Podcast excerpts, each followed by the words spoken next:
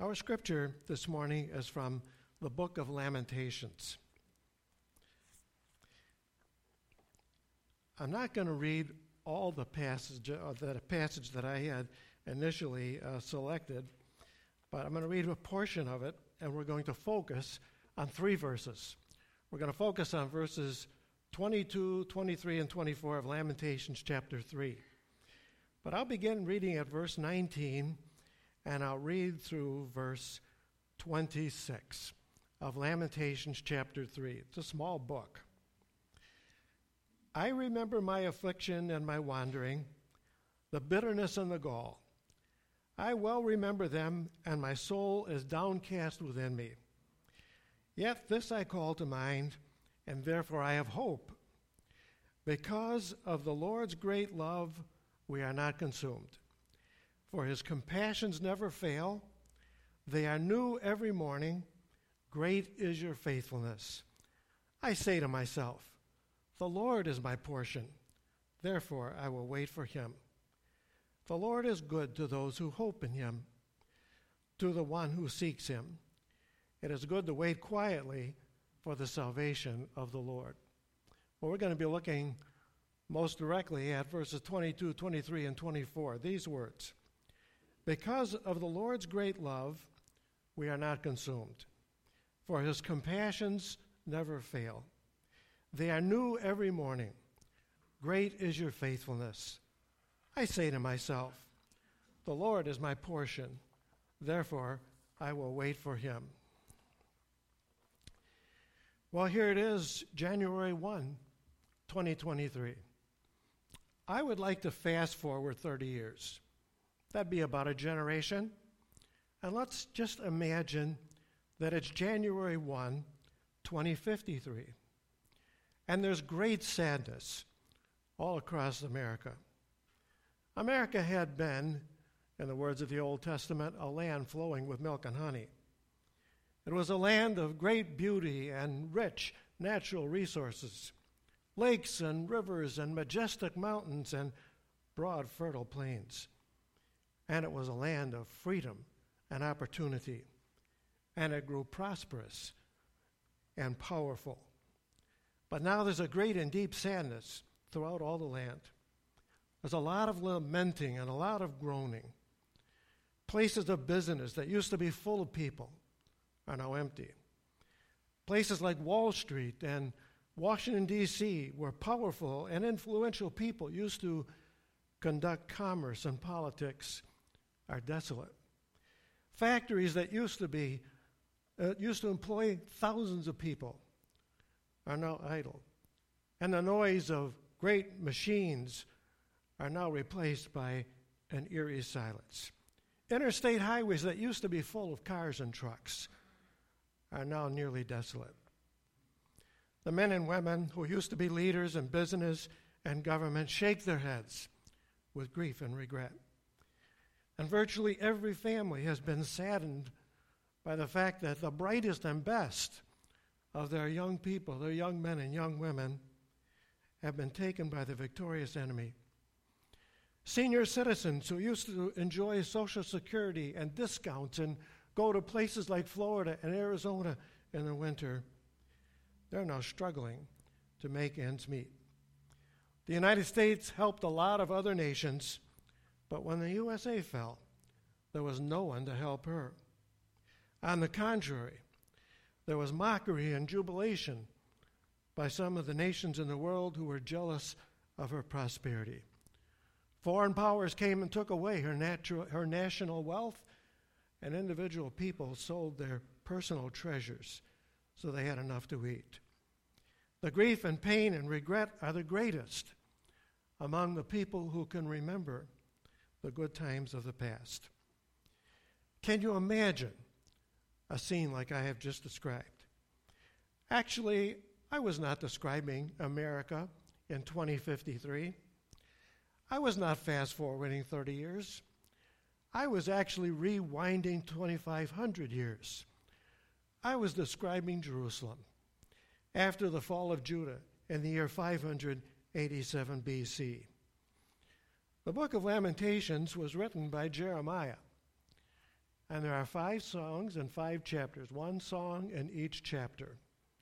The first two chapters of Lamentations describe the lament and the grief that I was picturing for the United States in 2053.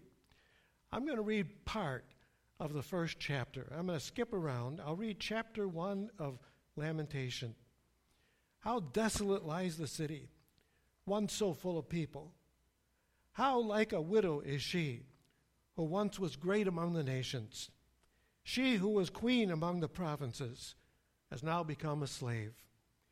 Bitterly she weeps at night, tears are upon her cheeks. Among all her lovers, there is none to comfort her. All her friends have betrayed her, and they have become her enemies. The roads to Zion mourn, for no one comes to her appointed feast. All her gateways are desolate. Her priests grieve, her maidens, her, her priests groan, her maidens grieve, and she is in bitter anguish. Her foes have become her masters, her enemies are at ease. The Lord has brought, brought great grief because of her many sins. Her children have gone into exile, captive before the foe. In the days of her affliction and wandering, Jerusalem remembers all the treasures that were hers in days of old. When her people fell into enemy hands, there was no one to help her. Her enemies looked at her and laughed at her destruction. Look, O Lord, on my affliction, for my enemy has triumphed. He has handed me over to those I cannot withstand. This is why I weep, and my eyes overflow with tears. See, O Lord, how distressed I am. I am in torment within, and in my heart I am disturbed, for I have been most rebellious. Outside the sword bereaves, sword bereaves, inside there's only death. People have heard my groaning, but there is no one to comfort me. All my enemies have heard my distress. They rejoice at what you have done. May you bring the day you have announced so they may become like me. Let all their wickedness come before you.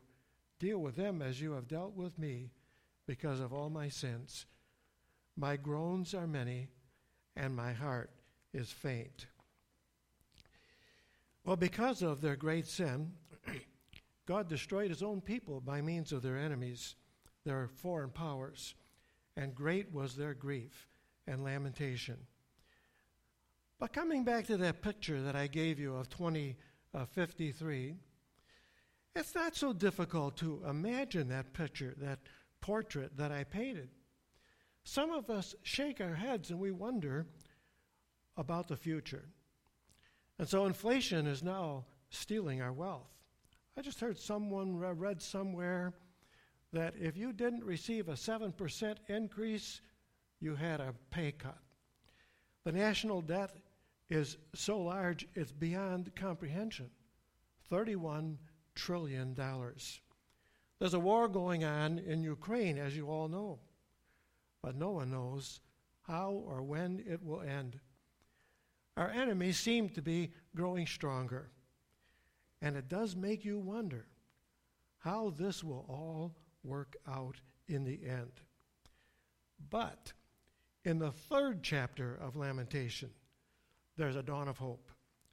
It contains an acrostic, and if you're filling out uh, blanks in the outline, acrostic is spelled exactly like it sounds A C R O S T I C. And each three verses in Lamentations chapter 3 begin with the same letter. In fact, if you look in the Bible, you'll see it goes three verses and there's a space. Three verses and there's a space. And so each of those three verses is a strophe. And each strophe begins with the same letter. And so the first three verses of Lamentations 3 all begin with the first letter of the Hebrew alphabet, Aleph. The second three verses of Lamentations 3 all begin with the second letter of the Hebrew alphabet, Beth. And our text, which we're looking at, verses 22, 23, 24, that's also a strophe. And each verse begins with the letter Kath. Well, in the context of God's punishment and the great lamentation, of the people, these verses, 23, 22, 23, 24, are remarkable because they speak of God's unending love and mercy, which He gives new every day. And in a time of great lamentation, these verses speak about God's faithfulness. God's mercies and compassions are experienced fresh every morning. This makes me think about what happened on September 11, 2001. We call it 9 11. It was probably the most significant event of the last 25 years, of the last generation. Most of us, if we're over the age of 25, probably can remember exactly where we were. Remember what happened. Plane struck the World Trade Center, the two towering buildings in Washington, D.C., and uh, in New York City, and also a plane struck uh, the Pentagon. And we were all horrified as we watched those buildings collapse. Thousands of people were killed, including my cousin David, who worked on the 103rd floor of the South Tower. His remains were never found. He grew up in Muskegon, Michigan. He went to Hope College, played football at Hope College. And so business and industry were affected, especially the airlines were affected. All the airspace in the United States was closed. Planes could not even enter the United States. It was a terrible time. And people shook their head, people uh, wept and uh, wailed, but we didn't just lament our losses back on 9 11. As a nation, we focused on the courage and the bravery of the firefighters. And there was a tremendous renewal of patriotism and prayer and God. We were attacked. But like the words of Jeremiah, we could say, because of the Lord's great love, we are not consumed. And in the midst of all the lamentation of 9 11, there was hope. So here we are, January 1, 2023. Let's look at verses 22, 23, and 24. They're comforting and challenging as we begin a new year. Let's take verse 22. Because of the Lord's great love, we are not consumed, for his compassions never fail. No one knows what the new year will bring. There are optimistic predictions and pessimistic predictions. Will the stock market go up or will the stock market go down? Will there be a terrorist attack on the United States as there was on 9 11 back in 2001? And if so, what kind will it be? Will it be a cyber attack or will it be some other kind? No one knows. Will new sources of energy be found, such as uh, nuclear fusion, which has been in the news in the last few weeks, which would be an unlimited amount of, of energy with no pollution? Will there be a cure for cancer found, or some other disease that uh, plagues us? Will there be a nuclear attack somewhere in the world, or a nuclear accident that would kill thousands, if not millions? Will there be another pandemic? Will there be another virus? Will millions of people uh, die as a result? No one knows. No one can answer any of these questions. No one can predict the future. But one thing is certain we can know for certain that the Lord's great love will never cease and his compassions will never fail. The world's supply of natural gas and oil may fail, may end, but God's love will not. Now, we may know that in our mind, we may confess that with our mouths, but there may be times, and there may be times in this coming year when we will wonder.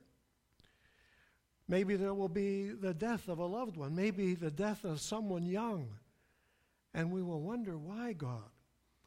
Maybe there will be some disappointment, some great discouragement, some catastrophe, and we will wonder where was God? Where was His love? Where was His compassion?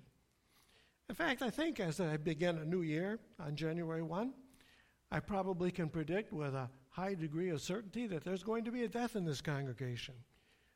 Has there ever been a year where there hasn't been a death? Maybe there will be some great discouragement or disappointment. But Scripture assures us that the steadfast love of God will, is such that we will not be consumed, and His compassion is such that they will never fail. Let's look at verse 23. They are new every morning. Great is your faithfulness. This is going to sound like a contradiction of terms. But the compassions of the Lord, which never fail, do not last forever.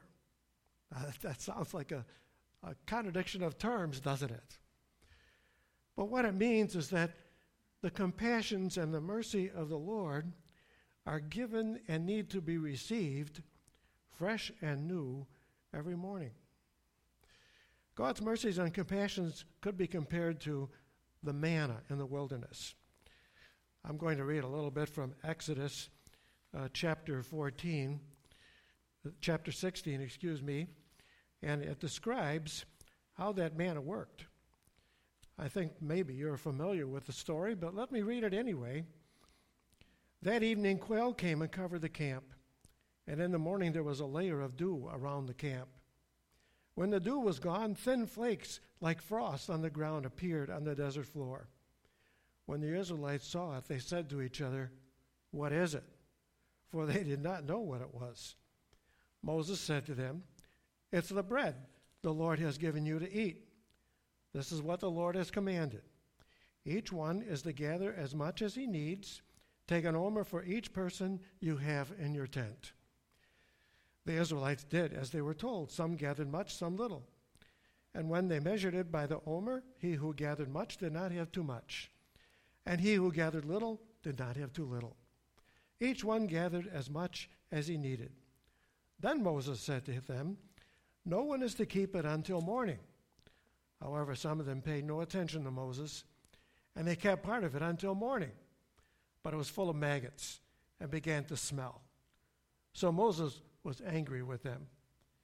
Each morning, everyone gathered as much as he needed, and when the sun grew hot, it melted away. On the sixth day, they gathered twice as much, two omers for each person. And the leaders of the community came and reported this to Moses. He said to them, This is what the Lord commanded. Tomorrow will be a day of rest, a holy Sabbath to the Lord. So bake what you want to bake and boil what you want to boil Save whatever is left and keep it until morning. So they saved it until morning, as Moses commanded, and it did not stink or get maggots in it. Eat it today, Moses said, because today is a Sabbath to the Lord your God. You will not find any of it on the ground today. Six days you are, ga- are to gather it, but on the seventh day, of the Sabbath, there will not be any. So you got the story. Manna came fresh every morning, new every day. And they were able to gather what they needed for that day. But if they tried to gather an extra supply for the next day, it would get moldy and it would stink, except for the day before the Sabbath. Then they would gather two days' supply, and it would not get moldy or stink because the next day was the Sabbath. And on the Sabbath, there would not be uh, any manna. Well, that's kind of uh, the way uh, the Lord told us to pray the Lord's Prayer. Because the Lord said, Give us this day our daily bread. We pray for our physical needs that we need for that day. Each day, we take each day as it comes. The point is that we, as we begin a new year, we need to live this year one day at a time. We need to receive God's love and grace and compassion, fresh and new every morning. In the Sermon on the Mount, Jesus gave us an important warning in Matthew 6, verse 34. Therefore, do not worry about tomorrow, for tomorrow will worry about itself. Each day has enough trouble of its own. So we take each day as it comes, trusting in God's care, trusting in His love and his compassion, that they will never end, and we will receive them fresh every morning. In many areas of life, we lose what we don't use. If we try to accumulate something for the future, it, it disappears. Take, for example, our physical health and strength. If someone uh, is faithful in exercise and walking or running or uh, and and in diet, they eat the right kinds of food, and then if they stop, stop exercising, stop walking, stop eating the right food, you know what's going to happen? Their strength is going to uh, weaken, and problems will come. Physical problems will come. The same thing is true in education. If a student graduates from high school or college and say, "Wow, that's it," and they ever never open up another book, they will soon become outdated, opinionated, and narrow-minded. Continuing education is important. Teachers are required to do continuing education. Business requires employees to do continuing education. Pastors are encouraged to do continuing education. If you look back a generation, the changes that have taken place are mind boggling. In fact, I was talking with someone in the back of church before the service. We were talking about cell phones and smart TVs and all the security that's everywhere and the social media and GPS and the like. And I mentioned I have this new Apple Watch. It's unbelievable. All the apps on my phone are on my watch. If someone texts me, uh, it will tell me on my watch. If someone calls me, it will tell me on my watch. There's so many things on this watch, I can't figure them all out. My wife and I want to know how to do the walkie talkie on our watch. We can't figure it out. So we went to the Apple store, and the person we talked to couldn't figure it out either. A lot of people are having trouble figuring out how to work all the stuff that's on this amazing watch. We got these watches because we're participating in a study called Heartline. It's trying to determine uh, when people get AFib. AFib causes blood clots, which causes heart attacks and strokes. And if they can detect AFib early, they can prevent those other bad things. Things change so fast, like change exponentially, and that's the way it's going to be in 2023 and the years uh, beyond. Or let's take marriage, for example. Suppose a bride and groom get married on their wedding day and say, Well, that's it. We made it. And they don't do anything to nurture that marriage it'll grow stale very quickly. The wedding needs to be considered the, big, the beginning, not the end of their relationship. A marriage is to be worked at every day of the year so that people can enjoy the adventure that a wonderful marriage is supposed to be. True for the church, too. The church has to constantly be uh, building on the foundations that we have been given.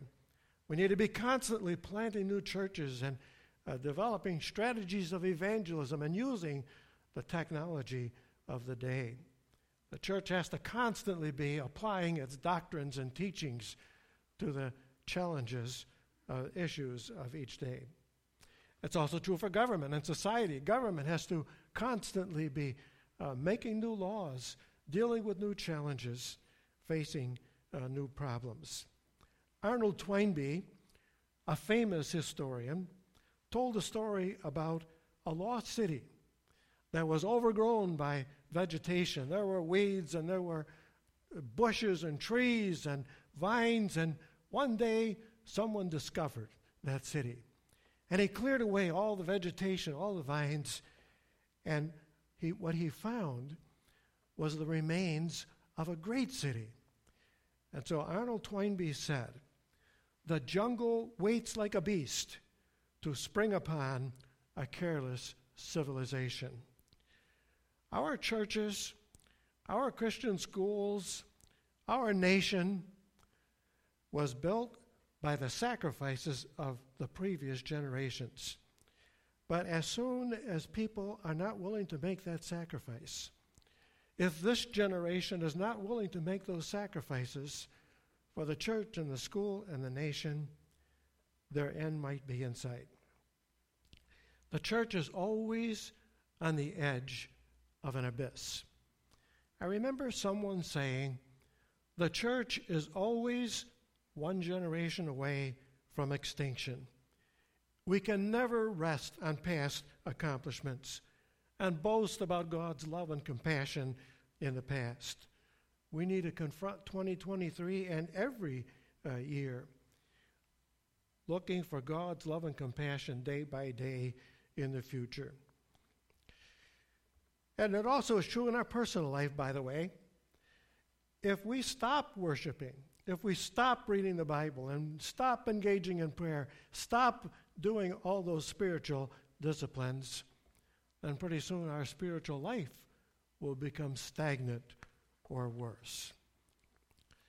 So we enter a new year that's full of challenges and opportunities. There may be and there will be griefs and disappointments, but we don't enter the year alone. We face the new year confident of God's presence going with us, confident of God's love and compassions that they will never fail, but they're not given in advance. They're not given at the beginning of the year for th- something that's going to happen at the end. He gives us love, He gives His uh, mercy and grace in a time of need. And so in 2 Corinthians 12, verse 9, Jesus said, My grace is sufficient for you. It's not going to be sufficient today for what's going to happen in June or July. It's sufficient in a time of need. I've had people tell me that if something happened to them or their loved ones, if there was an illness or something that they see experienced by someone else, if that would happen to them, they tell me they would never be able to handle it. And then it happens. And they discover God's grace is sufficient. Well, that brings us to the 24th verse. I say to myself, The Lord is my portion, therefore I will wait for him. When the people of Israel entered the promised land, the tribes and the families all received a portion. They all received an inheritance. And it reminds me of one of my favorite verses Psalm 73, verse 26, where it says, My heart and my flesh may fail, but God is the strength of my heart and my portion forever. I suspect that some of us who are beginning 2023 today on January 1 are not going to see the end of this year here on earth. However, as a believer, we can face the future knowing that God's love and compassion never fails, but it's always experienced new and fresh every day for as many days and as many years as the Lord may give us. And then he will be our portion forever. Let's go to God in prayer. Almighty God, here we are at the beginning of a new year. And we want to thank and praise you for your great love, for your compassions, for your faithfulness. And we are confident and we trust that they will be experienced new and fresh every day of this coming year. Many people on the first day of a new year are making all kinds of resolutions. And so, Lord, we pray that we will engage in something of a spiritual reset. Perhaps there are sins that have been afflicting us. By the power of your Holy Spirit and your word, help us in this coming year to overcome them. And so, Lord, as we look ahead to the future, we pray that those talents and those gifts that you have given us and the time, the days that you have entrusted to us, that we will use these things to honor and glorify you as we serve in your church and your kingdom. Hear us, we pray, as we begin this new year, for we ask it only and always in Jesus' name. Amen.